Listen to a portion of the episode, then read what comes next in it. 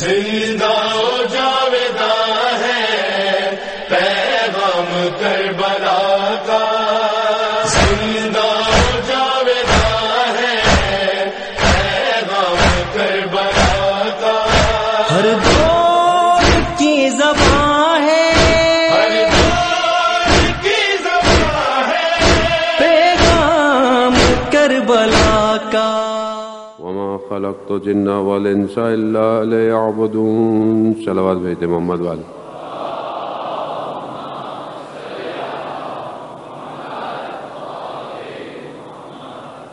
عزیزان محترم، ماہ محرم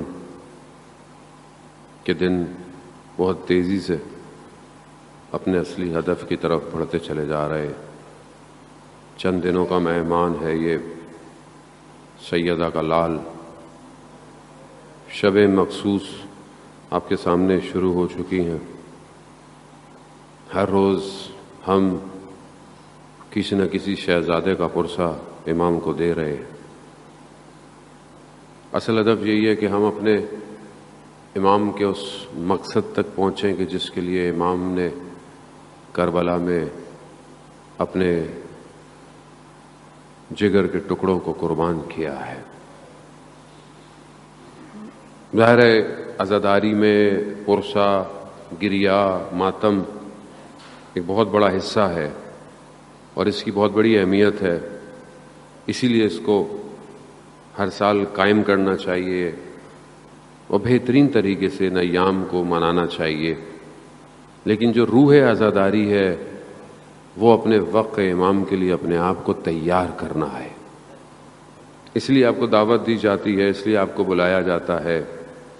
تو جب ظاہر ہے گریہ کرو گے، رو گے، دل نرم ہوگا، مصیبت سنو گے، غمزدہ ہوگے اور اپنے وجود سے آواز نکلے گی، کاش ہم بھی ہوتے، ہم بھی ایسا کرتے۔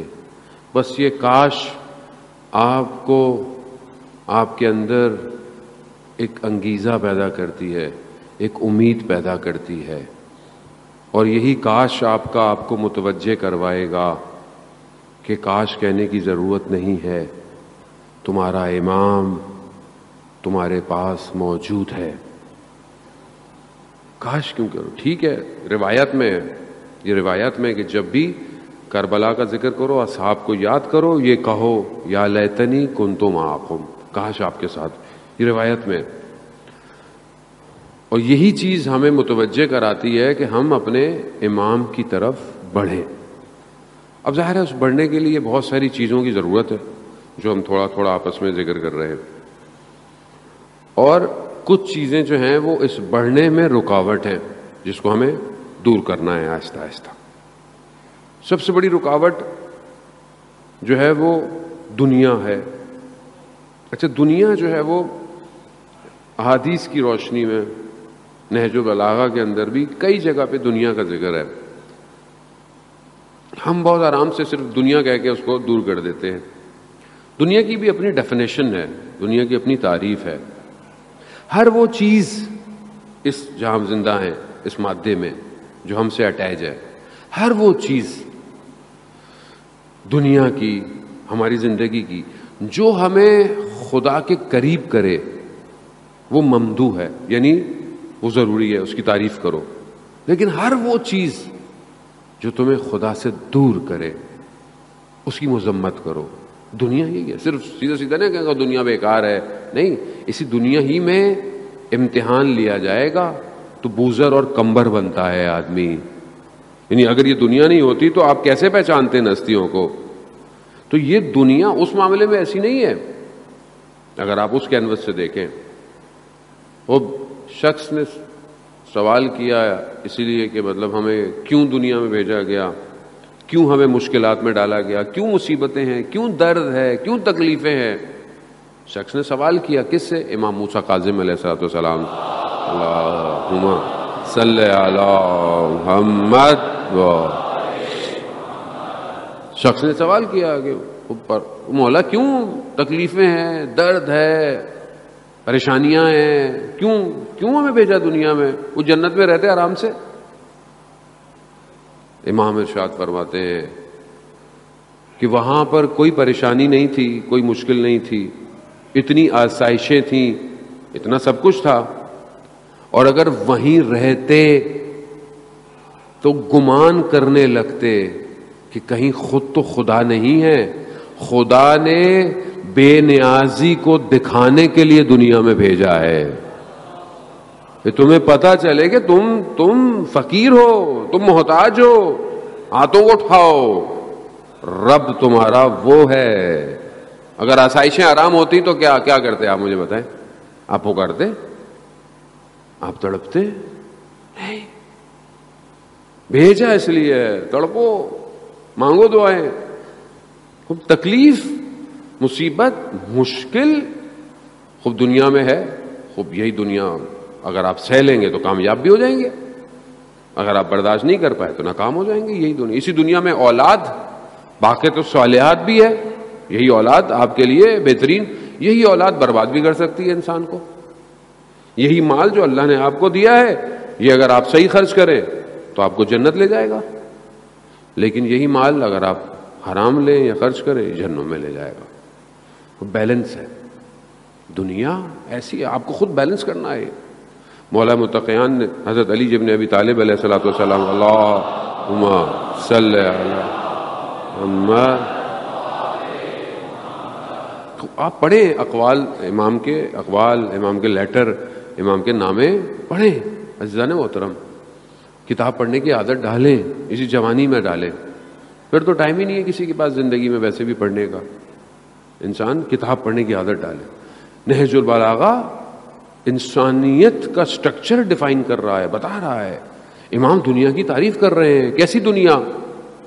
دنیا یعنی بالکل جیسے کشتی ہے، اور کشتی پانی کے اوپر چل رہی ہے. اگر یہ پانی کے اوپر چلتی رہی تو یہ کنارے پہ پہنچے گی. امام بھی فرماتے ہیں زندگی بھی ایسی ہے، اگر اس دنیا کے اوپر چلتی رہی تو آخرت کے کنارے پہ لگے گی. اگر اس پانی کو، اس دنیا کو کشتی میں ڈال لیا تو کشتی کیا ہے، ڈوب جائے گی. یعنی اس طرح تم نے دنیا سے گزرنا ہے. دنیا کو چھوڑ نہیں سکتے آپ. اب میں پہاڑوں پہ چلا جاؤں، میں غار میں چلا جاؤں، نہیں. اگر غار ہی میں رہنا کمال ہوتا تو پھر رسول خدا غار ہیرا سے نیچے نہیں آتے. یا اللہم صلی علی محمد. بھائی حضرت جبرائیل آ رہے ہیں، حضرت جبرائیل آ رہے ہیں، رسول خدا عبادت کر رہے ہیں. حضرت خدیجہ سلام اللہ علیہا کھانا لے کر آتی ہیں. خوب اس سے بہترین جگہ ہے کوئی؟ کیوں؟ ہدایت کے لیے. ان سب کو میری طرف لے کر آؤ، سب کو لے کر آؤ. رسول خدا آئے، اترے، لا. خوب سسٹم یہی ہے. تو یہاں پر دنیا چھوڑ دوں، میں کمرے میں بیٹھ جاؤں، میں مسلح میں بیٹھا رہوں، ہر وقت نہیں، دنیا میں رہو. زہد کی تعریف ترک دنیا نہیں ہے. زہد کی تعریف دنیا ہو مگر دل دنیا میں نہ ہو. ہمارے تو دل اتنے چھوٹے ہیں، اتنے نازک ہیں. موبائل کے پروٹیکٹر ٹوٹ جائے ہمارا دل ٹوٹ جاتا ہے. اسکرین تو بعد میں ٹوٹتی ہے، پروٹیکٹر ٹوٹتا، او ابھی تو لگوایا تھا ٹوٹ گیا. اتنا نازک ہے ہمارا دل. یہ میں جوانوں کے لیے پڑھا ہوں کیونکہ ان کو زبانی یہ سمجھ میں آتی ہے، بزرگوں سے معذرت کے ساتھ. کیوں؟ دل دیا ہوا ہے، دل. خوب یہ کیسے صحیح ہوگا؟ ایک بہت بڑے آیت اللہ جو ہے وہ فیض کاشانی رضوان اللہ تعالیٰ علیہ فرماتے ہیں کہ کوفہ کی مسجد میں ایک جوان عبادت کرتا تھا. کچھ دن سے اس نے دیکھا جیسی مسجد سے باہر نکلتا ہوں ایک خاتون پیچھے کھڑی بھی ہوتی ہیں، بات کرنا چاہتی ہیں. ایک دن، دو دن، تین دن روک لیا انہوں نے. بولا خاتون میرا پیچھا چھوڑو، مجھے اپنی عبادت میں مشغول رہنے دو. اگر کچھ، کیونکہ مجھے کام ہے. کہا کام ہے تو لکھ کے دے دو. اس نے ایسی مسجد سے باہر نکلا، دے دیا. اب انہوں نے جا کے کھول کے دیکھا، کیا دیکھا؟ خاتون نے لکھا تھا کہ مجھے آپ سے محبت ہو گئی ہے، مجھے آپ سے عشق ہو گیا ہے. جوان نے اس کے جواب میں سورہ انعام کی آیت نمبر 60 لکھ دی.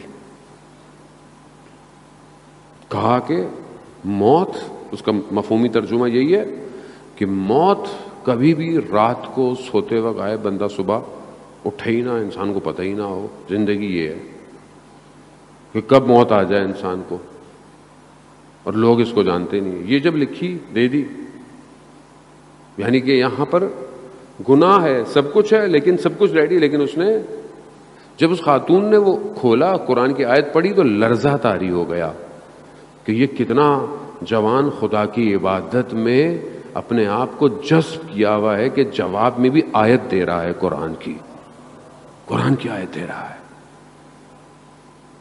تو اس نے پھر دوبارہ لکھا کہ پہلے تو میں صرف آپ کے ظاہر سے، اب مجھے آپ کے اخلاق اور کردار سے تو مجھے قرآن کی چند اور آیتیں لکھ کے دے دیں جو میرے وجود کو لرزا دیں. خازیدار محترم، اب کیوں؟ کیونکہ پتہ ہے کہ دنیا کی لذت کا ٹائم کتنا ہوتا ہے، کتنی دیر کے لیے ہوتی ہے. انسان بعد میں پشیمان ہوتا ہے، بعد میں پشیمانی ہے. امام خود فرماتے ہیں کہ دنیا کی لذت انسان کے وجود میں بعد میں افسردگی پیدا کرتی ہے، پشیمان ہو جاتا ہے آدمی. خوب کیا کرے آدمی اس دنیا کو، مگر یہی بار بار بار بار انسان کو روک رہی ہے، خدا کی طرف آنے سے روک رہی ہے. خوب ایک درس جو کربلا دیتا ہے انسان کی زندگی کا، وہ اس کا بلند ارادہ، بلند ہمت، ہائیلی موٹیویٹڈ، یعنی ہائیلی موٹیویشن ہو آپ کے پاس بہت زیادہ. یہ کربلا کا درس ہے، کیونکہ کربلا میں عام لوگ نہیں تھے، نہ عام لوگ کربلا جا سکتے تھے. خب یہ کون سی چیز ہے جو ہمارے ارادے کو اتنا مضبوط کرے؟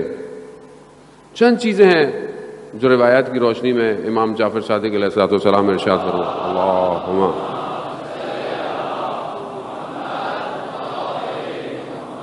چند چیزیں انسان کو سر بلند ہونے سے، یعنی کامیاب ہونے سے روکتی ہیں، کھینچتی ہیں. پہلی چیز ارادے کا ضعیف ہونا، یعنی ہمت، کم ہمت ہونا. بھئی ہمت ہی نہیں ہے، ارادہ ہی نہیں ہے، طاقت ہی نہیں ہے کرنے کی. اس کا تعلق ظاہری طاقت سے نہیں ہے، انٹرنل سسٹم سے ہے. سامنے ہارڈ ویئر بہت اچھا ہو، آپ بہترین گیجٹ ہو آپ کے پاس، لیکن اس کا سافٹ ویئر ہی کمزور ہو، لوڈ ہی نہیں کر پاتا چیزوں کو، تو کیا کریں گے؟ اس کو دیکھتے رہیں گے، کیا پوجیں گے؟ بولے بیکار ہے. جتنا ہی سامنے خوبصورت ہو جائے، اس کا سافٹ ویئر ہی کمزور ہے، یہ رن ہی نہیں کرتا اس کے اوپر. انٹرنل امپورٹنٹ ہے، آپ سامنے میں بہت اچھے لیکن آپ کا ارادہ کمزور ہے، ہمت ہے، تو آپ اوپر نہیں جا سکتے. دوسری چیز امام فرماتے ہیں کم تجربہ ہونا، ایکسپیرئنس نہ ہونا، میچور نہ ہونا زندگی میں. یہ چیز اس کو اوپر نہیں لے کے جانے دیتی. بغیر تجربے کے کام کر لے آدمی، بغیر ایکسپیرئنس کی چیزوں کو حاصل کرنا شروع، کیا ہوگا؟ کچھ نہیں ہوگا، نقصان ہوگا. اور تیسری چیز سست جو ہے وہ ڈسیجن لینا، یعنی انسان جو ہے وہ اپنا ڈسیجن لینے میں اپنے آپ کو کہ یہ مجھے ابھی کرنا ہے، یہ مجھے کرنا ہے، اس میں سست ہو، سلو. آپ دیکھیں زندگی میں کئی لوگ فیصلہ کرنے میں بہت دیر کر دیتے ہیں، وہ وقت گزر جاتا ہے. کامیابی یہی ہے کہ اس ٹائم پہ فیصلہ کیا جائے جس ٹائم پہ وہ فیصلہ کامیابی دے. ایسی ہے زندگی میں کئی فیصلہ آپ کہتے ہیں کہ مجھے صحیح ٹائم پہ اگر میں فیصلہ کر لیتا، چاہے وہ ایجوکیشن کا تھا، چاہے وہ بزنس کا تھا، چاہے وہ کسی، تو آج میں کام دیا، میں نے فیصلہ وقت پہ نہیں کیا. یہ چیزیں، یہ تین چیزیں امام کہتے ہیں انسان کو سر بلند نہیں ہونے دیتی، کامیاب نہیں ہونے دیتی، اوپر نہیں. آپ جوان ہیں ماشاءاللہ، آپ کا ارادہ محکم ہونا چاہیے. آپ کا ارادہ بلند ہوگا، ہمت ہوگی، تو آپ پھر علامہ اقبال کے اس شاہین کی طرح آپ پہاڑوں پہ کمن ڈالیں گے. لیکن جو جوان یہ کہے کچھ نہیں ہو سکتا، میں تو کچھ نہیں کر سکتا، اب تو کچھ نہیں ہو سکتا، تو جب خود ہی کوئی کہہ رہا ہو کچھ نہیں ہو سکتا، تو خدا پھر اس کے ذریعے کیا کرے گا؟ مضبوط ارادہ فرد کو بھی قوم کو بھی کامیاب کرتا ہے. اس لیے قوم کے لیڈر کا مضبوط ہونا بہت ضروری ہے، جو لوگوں کے ارادوں کو بناتا ہے. اس لیے آپ کے لیے اسلام جو ہے وہ رہبر، لیڈر، امام ہونا بہت ضروری ہے. ہر اسلام اتنا قائل ہے کہ آپ 2-3 لوگ سفر پہ جا رہے ہیں، ایک آپ کا اس میں سے لیڈر ہونا چاہیے، کیوں سارے فیصلے وہ کرے، اس کو فالو کرو. اسلام اتنا کم، ہماری زندگیوں میں ہم کس کو فالو کرتے ہیں، ہمارا لیڈر کون ہے. یہ پولیٹیکل چلے جائیں تو کوئی اور ہو، چلے ایک ہی گھر میں 4 لوگوں کے لیڈر. مذہب میں تو بس ہمارے پاس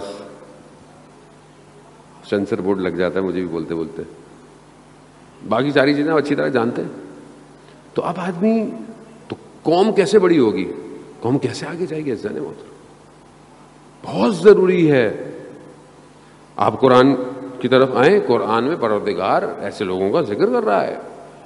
لوگ آئے رسول خدا کی خدمت میں کہ یا رسول اللہ، اینا ذوالقرنین کون تھے، یہ یہودی جن کا ذکر کرتے ہیں، ذوالقرنین کون تھے.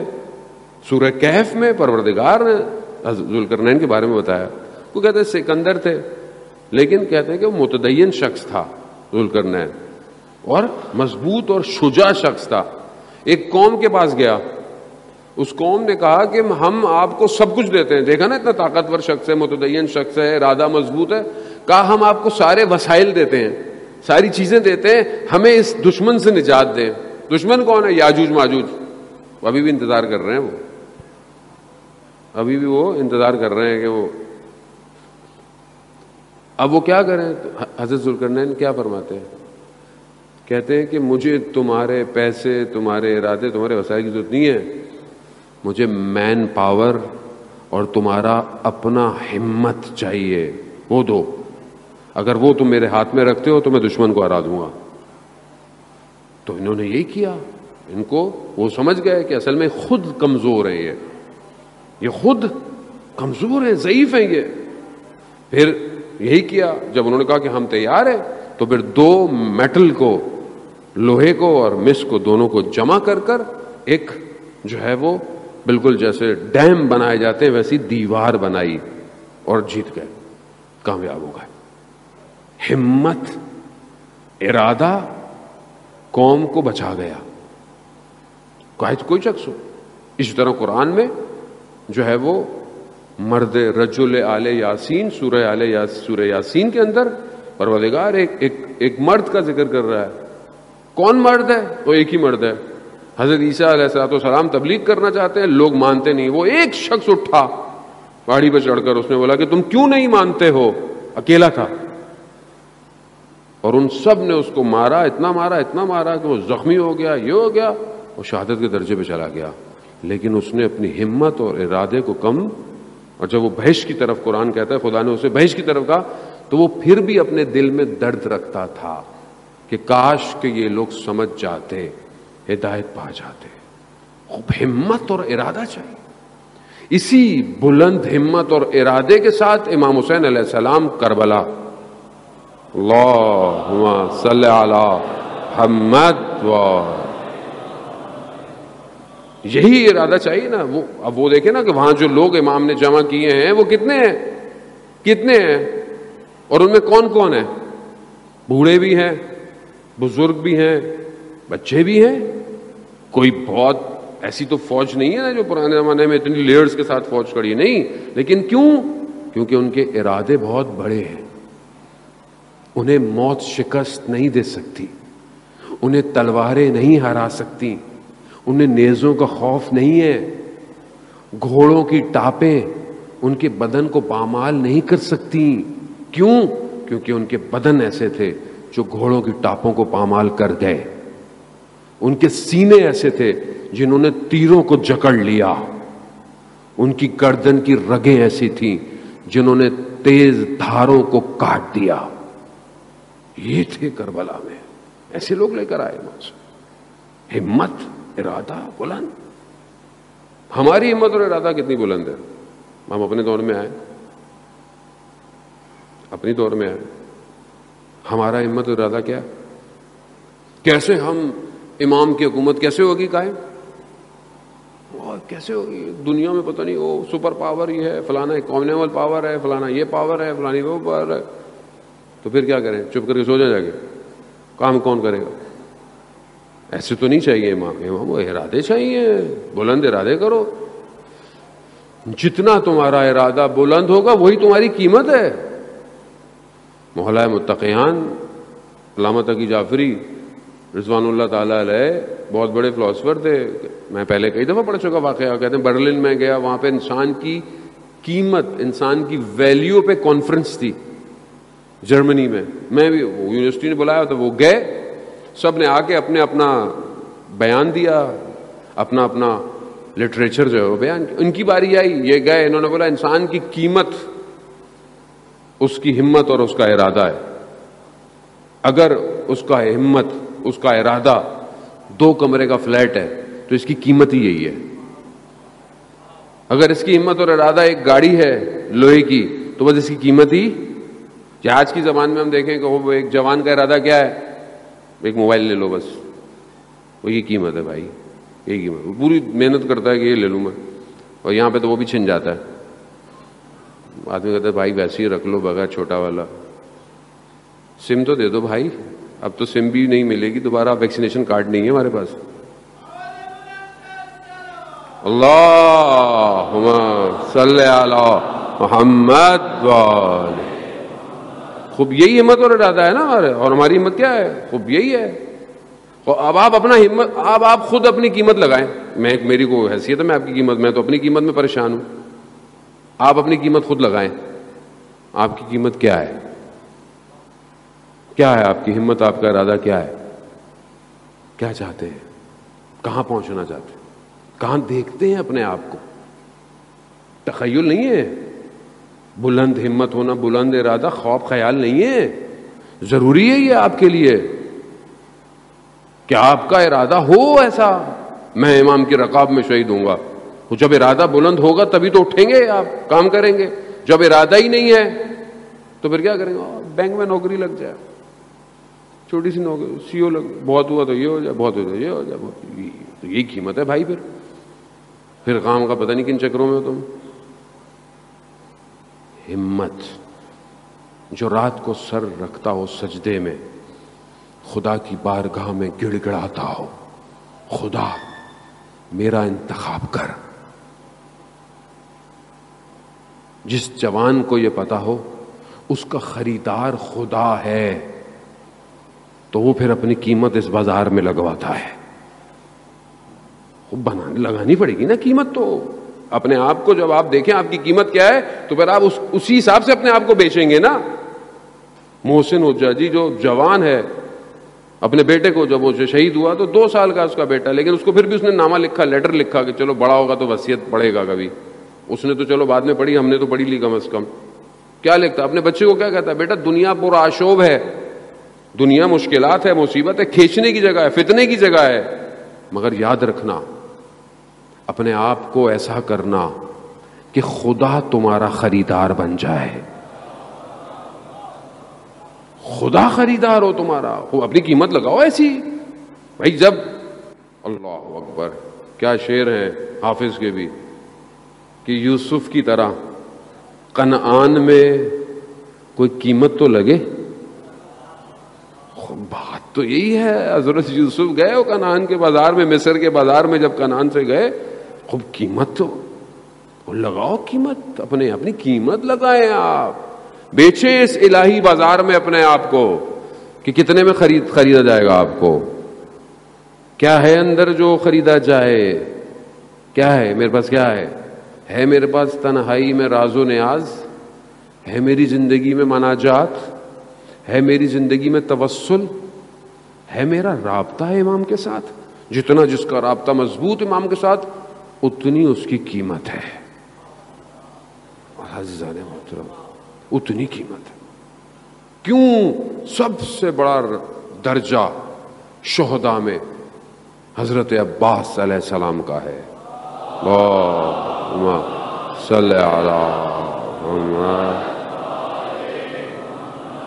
کیوں سب سے بڑا درجہ ہے, یعنی وہ مقام ہے کہ شہداء کربلا بھی غبطے کھائیں گے کہ کیا مقام ہے حضرت عباس علمدار کا. کیوں,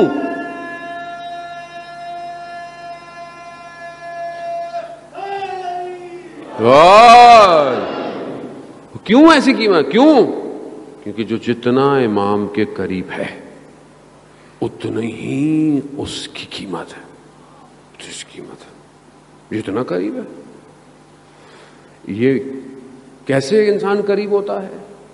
اطاعت سے، وفا سے، قربانی سے، ایثار سے۔ جو امام نے کہا وہی کرنا ہے، بس ختم۔ اطاعت، امام کی اطاعت اللہ کی اطاعت ہے، امام کی اطاعت رسول کی اطاعت ہے، بس جو امام نے کہا وہی کرنا ہے۔ خوب یہ لگانے پڑے گا قیمت۔ یہ اپنے آپ کو عزیزان محترم اس سسٹم میں ڈالنا پڑے گا، تبھی ہم ڈھلیں گے تو یہ معاملہ چلے گا۔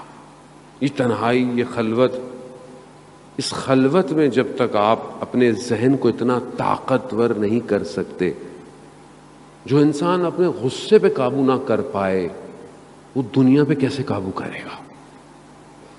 وہ انسان غصے میں آتا ہے نا، کنٹرول نہیں ہوتا۔ وہ حدیث ہے، یہ رسول خدا حضرت محمد مصطفیٰ صلی اللہ علیہ وآلہ وسلم،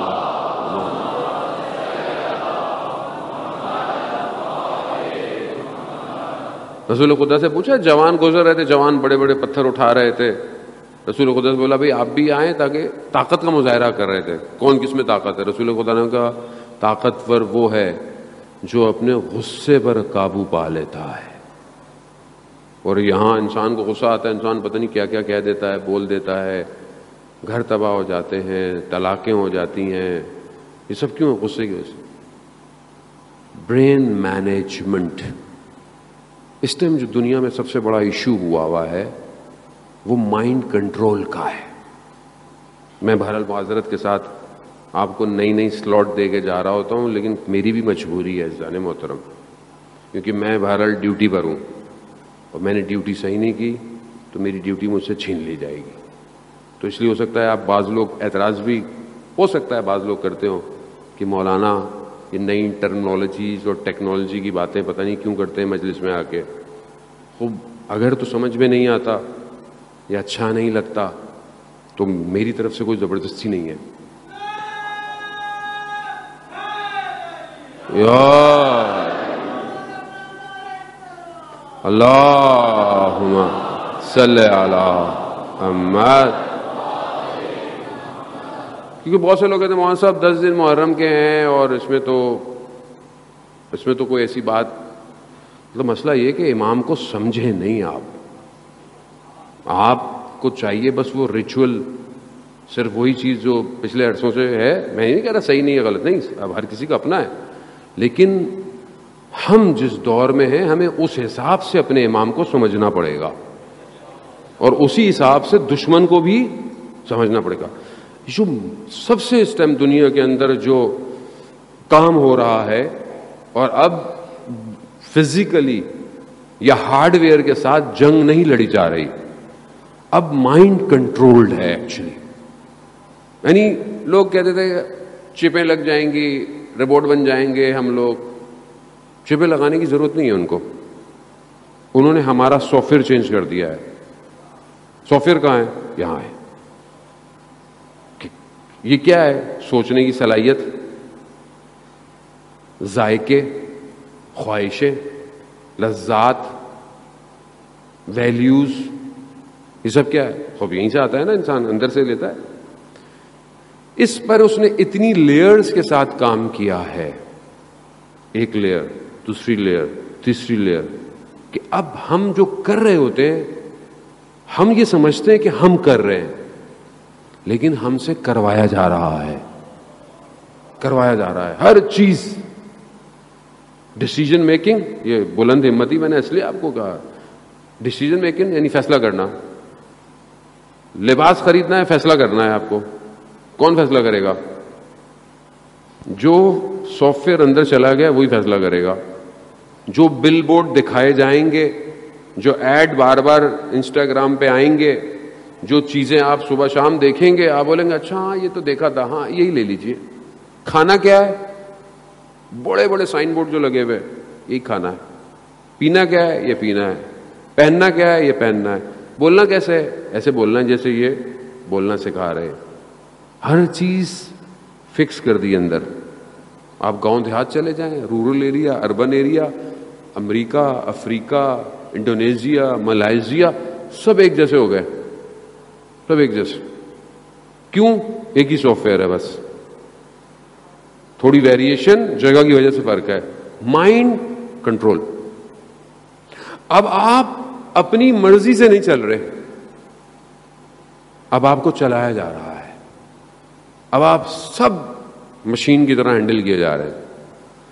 ضرورت ہے اس مائنڈ کو جھٹکا دینے کی، یہ ٹوٹے، یہ ایک دم یوں ہو، اس کو یوں ہو، اوہ میں کہاں.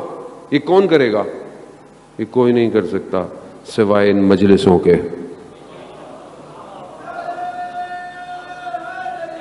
یار کسی میں صلاحیت نہیں ہے. اللہم صلی علی محمد. یہ کسی میں صلاحیت نہیں ہے کہ ایسا ذکر سنے اور جوان اٹھے یا بچہ اٹھے اور بولے کہ میں موت کیا ہے تمہارے لیے. بچہ گائے شہد سے بھی زیادہ میٹھی ہے.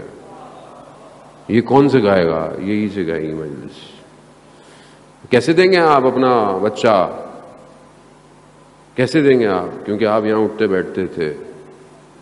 کیسے آپ کی مائیں بہنیں پردوں کی حفاظت کریں گی؟ ہر دفعہ یہ غیرت کیوں دلائی جاتی ہے مجلسوں میں؟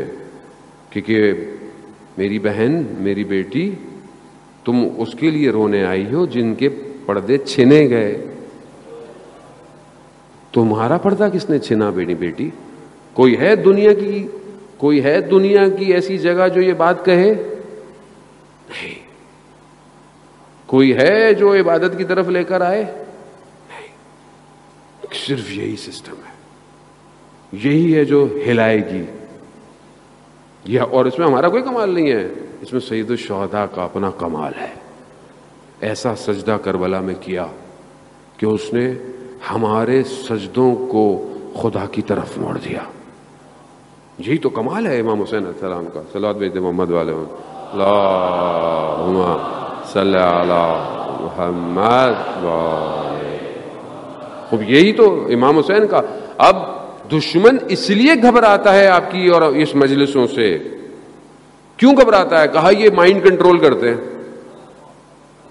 کہا یہ لاکھوں کا مجمع ایک تو پوری دنیا میں ایٹ اے ٹائم بٹھا دیتے ہیں، کروڑوں کو بھی بٹھا دیتے ہیں، جمع بھی کر لیتے ہیں، ٹھیک ہے. اور یہ امیر غریب، سردار، سی او، چھوٹا بڑا، سب ایک ساتھ بیٹھے ہوئے ہوتے ہیں. ان کے یہاں کوئی ڈیسیجن نہیں ہے، کوئی فرق نہیں ہے، کوئی کچھ نہیں ہے، کوئی کچھ نہیں، سب ساتھ بیٹھے ہوئے اور سب ایک پر رو رہے ہیں. ہاں یہ مائنڈ کنٹرول سسٹم ہے ان کے پاس. یہ لوگ کسی طریقے سے ان سے چھینو، کسی طریقے سے ہائی جیک کرو. اور ہائی جیک کیسے کرے گا وہ آپ کہ آپ نے تو مجلس میں آنا ہے کچھ بھی ہو جائے. اب ادھر چینج کرو جو ادھر آ کے بیٹھتا ہے.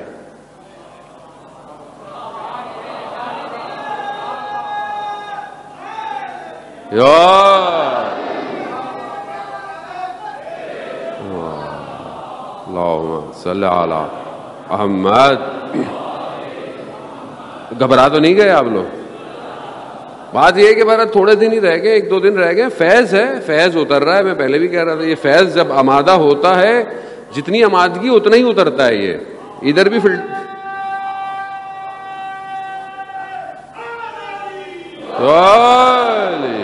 خوب یہ نظام الہی ہے. الہی نظام بھی ظرفیت دیکھ کے اترے گا. پہلے 11 بھیجے تھے، ظرفیت اتنی نہیں تھی. اللہ نے 12ویں کو اپنے پاس رکھ لیا کہ جب تک ظرفیت نہیں ہوگی نہیں آئے گا. خوب اسی کے تیاری کے لیے یہ سب کچھ ہے کہ تیار کیا جائے. یہ مائنڈ کنٹرول سسٹم چینج کرو، اس مائنڈ کو توڑو. یہ تمہارے لیے نہیں، یہ امام کی محبت میں چیزوں کو سمجھیں گے. اگر آپ جوان سے کہیں کہ امام کی خدمت، امام کی محبت میں، بیٹا نماز پڑھا کرو، بیٹا وضو کیا کرو، آپ یقین کریں امام کی خدمت، امام کی خاطر کرے گا، امام خاطر کرے گا. ایک شہید جو نیوکلیئر سائنٹسٹ ہے، بہترین پڑھنے والا، اپنی جوانی، بچپن، اسکول، کالج، بہترین اسٹوڈنٹ، بہترین جگہ پہ پہنچ گیا، بہترین سب، لیکن ظاہر ہے دشمن جانتا ہے، دشمن نے شہید کیا۔ اس کی جو بایوگرافی کی بک تھی اسے ایک بچے نے پڑھا تو گھر والے اس کو کہتے ہیں کہ ہم بچہ جو ہے وہ نماز میں اٹھنے میں تھوڑی دیر کرتا تھا، تو انہوں نے کیا کیا کہ اس کو بولا کہ اگر وہ بننا چاہتے ہو تو نماز میں فوراً اٹھنا پڑے گا۔ اس نے دیکھا کہ ہاں وہ تو رول ماڈل ہے، اس کی خاطر یعنی ایک الگو چاہیے، ایک رول ماڈل چاہیے، ایک نمونہ عمل چاہیے، وہ بچہ اٹھنا شروع ہو گیا۔ کہا کہ جب تک نماز اول وقت نہیں پڑھو گے کسی مقام پہ نہیں پہنچ سکتے۔ اور انسان نماز اب کہنے کو تو ایک نارمل سی چیز ہے جو ہم ڈیلی کرتے ہیں، لیکن اتنی لذت ہے نماز میں کہ آیت اللہ قاضی رضوان اللہ تعالیٰ علیہ کے شاگرد بیان کرتے ہیں کہ ہمارے استاد کے پاس فائنینشلی چیزیں نہیں تھیں، پیسے نہیں تھے، حتیٰ علامہ طباطبائی رضوان اللہ تعالیٰ علیہ کہتے ہیں کہ میں ایک دفعہ اپنے استاد کے ساتھ بیٹھا ہوا مدرسے کے کمرے میں، بیٹا آیا اور کہا کہ گھر والوں نے کچھ مانگا ہے، یعنی کچھ چاہیے، کوئی آیا ہوا ہے کچھ چاہیے، انہوں نے کہا کہ میرے پاس کچھ نہیں ہے، ابھی کچھ نہیں ہے میرے پاس۔ کہا مجھے اتنا افسوس ہوا کہ کاش میرے پاس کچھ ہوتا، کیونکہ بارڈر بند تھے ایران عراق کے اس زمانے میں، کہ ان کے پاس بھی کچھ نہیں تھا تو میں دیتا، یہ درد تھا میرے۔ کہتے تھوڑی دیر میں پھر بچہ آیا، کہا کہ والدہ نے کہا ہے کہ کچھ تو دے دیجئے، انہوں نے جیبوں میں ہاتھ ڈالا، خالی۔ کہا کچھ نہیں۔ کہا لیکن جب یہ کہہ رہے تھے میں نے ان کے ماتھے پہ کوئی شکن نہیں دیکھی کہ مطلب میرے پاس نہیں ہے۔ خود وہ فرماتے ہیں کہ خدا نے میرا امتحان فقر یعنی غربت سے کیا، لیکن نماز ان کی ایسی تھی کہ شاگرد کہتے ہیں کہ ہم نے ایسی نماز نہیں دیکھی۔ حتیٰ بیان کرتے ہیں کہ جنت میں جانے کا شوق بھی کیوں؟ کیونکہ پتہ نہیں وہاں نماز ہوگی یا نہیں ہوگی، اتنی لذت نماز میں، اتنی انسان کو، انسان تڑپتا ہے۔ ایک عاشق اپنے معشوق کے دروازے پر جاتے ہوئے وقت نہیں دیکھتا، اگر واقعاً عاشق ہے نا اس کے دروازہ کھلنے سے پہلے باہر کھڑا ہوتا ہے۔ اور جب انسان خالق کے دروازے پہ جا رہا ہو، وہ حی علی الصلاح، حی علی الفلاح ہوئے ہوئے کئی وقت گزر جاتا ہے، اور ہم ٹائم دیکھ رہے ہوتے ہیں قضا کب ہوگی۔ سب سے پہلے ہم فجر کا سوال یہ نہیں پوچھتے کتنے بجے ہے، قضا کتنے بجے ہے مولانا صاحب، تاکہ آخری وقت اور وہاں سحر میں اس سے پہلے کہ مرغے بانگ دیں عاشق کھڑا ہوتا ہے اپنی خدا کی بارگاہ میں۔ یہ کون کرے گا؟ یہ اگر آپ نے نہیں کیا تو آپ کا مائنڈ کوئی اور کنٹرول کرے گا، پھر آپ یہ گیم کھیلتے رہیے گا، کھیلتے رہتے ہیں صبح شام، وہ مائنڈ کنٹرول کر رہا ہے آپ۔ خوب جنگ ساری اسی کی ہے۔ آج آپ کے سامنے دنیا کے حالات ہیں، بس اپنے آخری مرائل کی طرف حالات آپ کے سامنے ہیں۔ میڈیا کس کے ہاتھ میں ہے؟ اسی کے، وہ کنٹرول کر رہا ہے، ایک کلپ بھیجتا ہے، اب آپ پریشان۔ اب آج صبح سے ایک کلپ چل رہا ہے افغانستان میں، امام کے پرچموں کو ہٹا دیا اور لگا دیا، بھائی ایک جگہ کا کلپ دیکھا ہے، باقی شہر تو دیکھیں افغانستان کے، وہ بھی انہوں نے بڑے عزت سے اتارا ہے، انہوں نے کوئی اس کی بے حرمتی، اس کا مطلب ہے کہ ان کا سافٹ ویئر چینج ہو گیا ہے، ان کا سافٹ ویئر چینج ہو گیا ہے، پروپیگنڈے کا شکار نہ ہو، سافٹ ویئر ہارڈ ویئر دونوں چینج ہو گیا ہے۔ آپ جو دیکھ رہے ہیں وہ پردے کا ادھر ہے، پردے کے پیچھے داستان کوئی اور ہے، نہیں سمجھے، ابھی آپ کو بھی اپ گریڈ ہونے کی ضرورت ہے۔ صلوات بھیج دیں محمد و آل محمد۔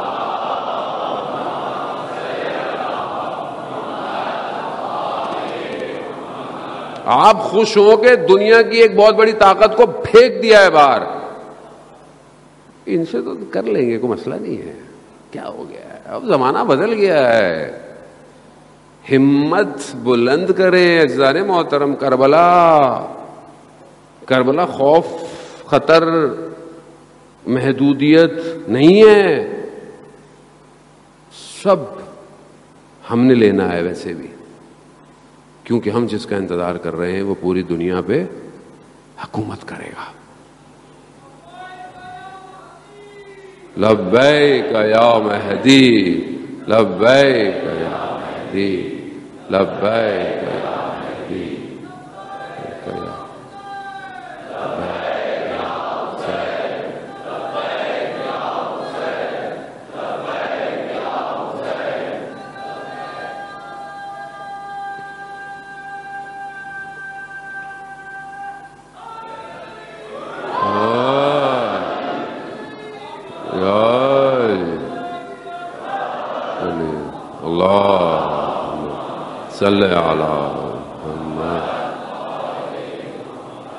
تو دشمن کے پروپیگنڈے کی مشینری کا شکار نہ ہو. غلط ویڈیوز وائرل کریں اور پھر والوں کو دیکھیں یہ کیا ہو رہا ہے وہ کیا ہو رہا ہے اور اب دیکھیں وہاں کرو, کچھ نہیں ہوگا, ٹینشن نہیں. آپ پریشان نہ ہو. امام غیبت کے پردے میں ضرور ہے, لیکن جو امام کے لیے کام کر رہے ہیں امام ان کی مدد کر رہے ہیں. ہم اپنی صلاحیت بلند کریں کہ ہم بھی اس کانوائے میں شامل ہو سکیں, یہ ضروری ہے. کیوں؟ کیونکہ وہ اللہ کا باقی ہے, باقیت اللہ. اور امام آ کر یہی کہیں گے انا باقیت اللہ, میں اللہ کا باقی ہوں. وہاں پر بھی ظاہری طور پر لوگ گھبرا گئے تھے کربلا میں کہ اتنا بڑا لشکر ہے, اتنی سازشیں ہیں, اتنے پروپیگنڈے ہیں, پیسوں سے خریدا, خوف سے خریدا, جان سے خریدا, ادھر تو کچھ نہیں ہونے والا. مگر نہیں, امام نے ایسی, امام ہے نا اللہ کا نمائندہ ہے, ولی الزمان ہے, الہی نظام کی تشعیر اور تبعین اور تعین کرنے والا ہے, جانتا ہے کیسے کام کرنا ہے. امام نے کربلا کو ایسا ڈیزائن کیا, ایسا سجایا, صرف 6 ماہ کے بچے کے وجود سے دشمن کے چہرے کو بے نقاب کیا. یہ امام حسین کی کربلا ہے. وہ اپنے آپ کو بہت نا, آپ دنیا میں جتنا بھی اچھا کر لیں کروا لیں, یہاں سوالیہ نشان ہے. اچھا اتنے اچھے تھے تو 6 مہینے کے بچے کو پانی کیوں نہیں دیا, ہے نا؟ یہ امام کا کمال ہے کہ 6 ماہ کا بچہ بھی باب الحوائج بن گیا. استاد یکتا پور بہت بڑے جو ہے وہ راوی ہیں, وہ بیان کرتے ہیں کہ ایک مداح مصائب پڑھنے والی شخصیت عراق میں تھی. ان کو کہا گیا کہ آپ تہران تشریف لائیں اور یہاں پہ بھی ایک خاص عزاداری ہے اس کو شروع کریں. تو وہ جاتے نہیں تھے, وہیں رہتے تھے. ان کی خواب میں سید الشہداء خود آئے, کہا کہ وہاں جائیے حاج مرزوق اور جا کر عزاداری کو شروع کیجیے. ایک خاص انداز سے ماتم انہوں نے شروع کیا. ان کا آخری وقت تھا, بیمار تھے, مریض تھے سخت. انہوں نے اپنی زندگی کے آخری لمحات میں حسین یکتا کو یہ بات بتائی. کہا کہ میں شدید مریض تھا, بخار تھا. اس بخار کے عالم میں انسان کا گلا خشک ہوتا ہے, پانی کی تڑپ ہوتی ہے. تو میری 3 بیٹیاں ہیں, راضیہ, مرضیہ, فاطمہ. اب مجھے جب شدید پیاس لگی نا تو میں نے پہلی بیٹی کو پکارا راضیہ, تو میں نے دیکھا کہ ایک نکاح پوش بیوی تشریف لائی. مگر میری جرت نہ ہوئی. پھر میں نے کہا مرضیہ, وہ بیوی تھوڑی اور آگے بڑھی. خواب نہیں دیکھ رہے, وہ سو نہیں رہے, حالت بیداری ہے. انہیں خدا ایسے مقام پہ لے جاتا ہے انسان کو. پھر اور آگے بڑھی. پھر کہا فاطمہ, وہ بیوی اور آگے بڑھی کہ ہم آ تو گئے ہیں, کیا چاہیے؟ کہا بیوی میری جرت نہیں ہے میں آپ سے کچھ کہوں. کہا حاج مرزوق کیسی بات کر رہے ہو, ساری زندگی تم نے ہماری نوکری کی ہے, کتنا خیال رکھتی ہیں یہ ہاں محترم، آپ یہ مت سمجھا کریں کہ چھوٹی مجلس ہے، بڑی مجلس ہے، گھر کی مجلس ہے، چھوٹی نیاز ہے. یہ تو خلوص دیکھتی ہیں، یہ تو دیکھتی ہے میرے بیٹے کے لیے گریہ کون کر رہا ہے. کاج مرزو، ساری زندگی تم نے ہماری نوکری کی ہے، کیا چاہیے؟ پانی چاہیے. کہا انہوں نے مجھے پانی دیا، پانی لیا. کہا بچپن سے میری عادت تھی، جب پانی ہاتھ میں آتا تھا تو میں کہتا تھا السلام علیکم یا ابا عبداللہ. کہا یہ جملے میرے منہ سے نکلنے تھے، بی بی نے گریا شروع کر دیا. اللہ اکبر، اللہ اکبر. کہا میں نے پانی پیا. کہا حاج مرزوق، بی بی فرماتی ہے ہمارے لیے مصائب نہیں پڑھو گے؟ کہا بی بی ڈاکٹروں نے منع کیا ہوا ہے طبیعت کی وجہ سے پڑھنے سے، لیکن آپ جو امر کریں. بی بی کون سے مصائب پڑھوں؟ اللہ اکبر. ماں کو بیٹے کا غم سب سے زیادہ ہے، اور جو بیٹے کو غم ہو ماں اس کو بھی جانتی ہے. بی بی فرماتی ہیں حاج مرزوق علی اصغر کے مصائب پڑھو، خدا آپ کو اس کا اجر دے. ہاں زیادہ خود کچھ چیزیں محسوس کرنی پڑتی ہیں. خدا آپ کے بچوں کو سلامت رکھے، خدا بے اولادوں کو اولاد عطا کرے، خدا بیمار بچوں کو شفا عطا کرے. محسوس کرنی پڑتی ہیں. یہ جھولیاں آباد ہوں جو دعائیں لے کر آئی ہے، لیکن اگر جھولی میں بچہ ہو کتنا تڑپتا ہے آدمی. ذرا سا مریض ہو جائے، کبھی ادھر دوڑتا ہے، کبھی ادھر دوڑتا ہے، کبھی ادھر جاتا ہے، کبھی ادھر جاتا ہے. کبھی تصور کیا کہ یہ بچہ اگر اللہ کی راہ میں دینا پڑ جائے. خوب کبھی پریکٹیکل، جن کو بچے اللہ نے دیے ہیں، جن کے چھوٹے بچے ہیں، وہ خود اس چیز کو پریکٹیکل کریں. محسوس نہیں پہنچ سکتے لیکن کوشش تو کر سکتے. میں نے کیا، جب خدا نے مجھے بیٹا دیا، چھوٹا تھا 6 ماہ کا، میں نے اپنے آپ کو دیکھا. میں نے کہا ہے ہمت، ہے ہمت نہیں ہے، نہیں دے سکتے. تصور کرنا محال ہے. بچے کو چوٹ لگ جاتی ہے، انسان تڑپ اٹھتا ہے. ماں ساری رات جاگتی رہتی ہے. سلام ہو اس ماں پر جو کہتے ہیں کبھی سائے میں نہ بیٹھی. اللہ اکبر، باب الحوائج. میں گریا ایسے ہی ہے. گریا پھر امام حسین پہ رونا، اور پھر امام حسین کے بیٹے پہ رونا. ہاں زادارن محترم، آسان نہیں ہے. باب الحوائج، باب الحوائج حاجتوں کا دروازہ ہے. ساری زندگی بیٹی سینے پہ سوتی رہی، آخری وقتوں میں سونے کی جگہ تبدیل ہو گئی. آج تک سو رہا ہے، آج تک سو رہا، آج تک باپ کے سینے پہ لگا ہے. اللہ اکبر، اللہ. ہاں زادارن محترم، آخری وقت آیا، بس آخری منازل ہیں. آپ نے گریہ کیا، بی بی آپ کا گریہ قبول کرے. خود متصل ہوں حضرت علی اصغر سے، توسل کریں. زادارن محترم، بہت بڑے عالم دین بیان کرتے ہیں کہ میں مشکل میں تھا، پریشانی میں تھا، اسی حالت میں میں حضرت علی اصغر سے متصل ہوا.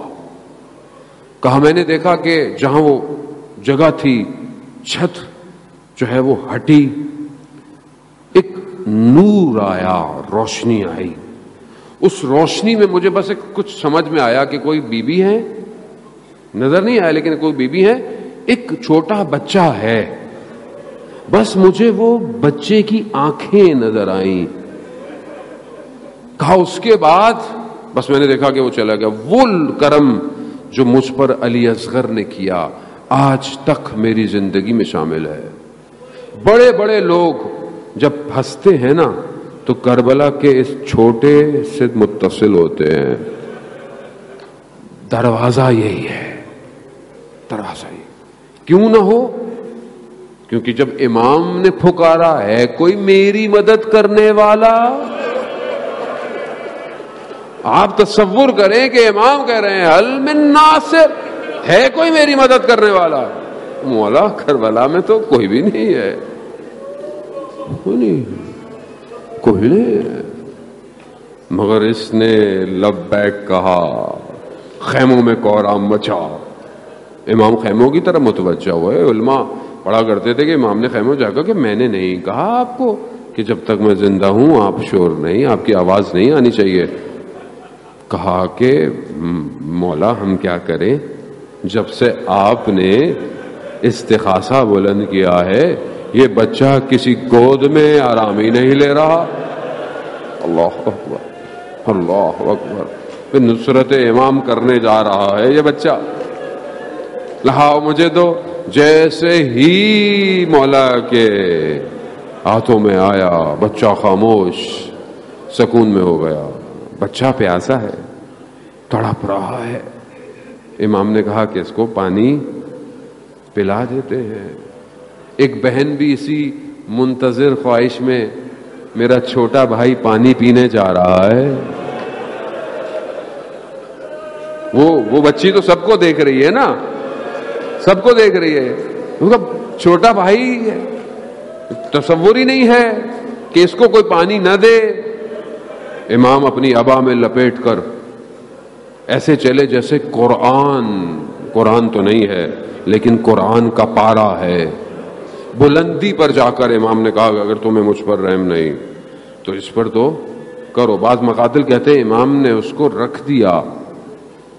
مقتل کے جملے ہیں حضرت علی اصغر کی زبان ایسے جیسے کوئی مچھلی پانی کے باہر تڑپتی ہے، تڑپ رہی ہے. اشکیا کے لشکر میں کوہرام، منہ چھپا کر گریا شروع کر دیا. امام نے دیکھا کہ امام نے اٹھا لیا. جب اس لعین نے دیکھا نا کہ یہ نہ ہو یہ چھوٹا جنگ جھتوا دے، ہور ملا کے ظالم تیروں میں سے ایک تیر، 3 پھل والا تیر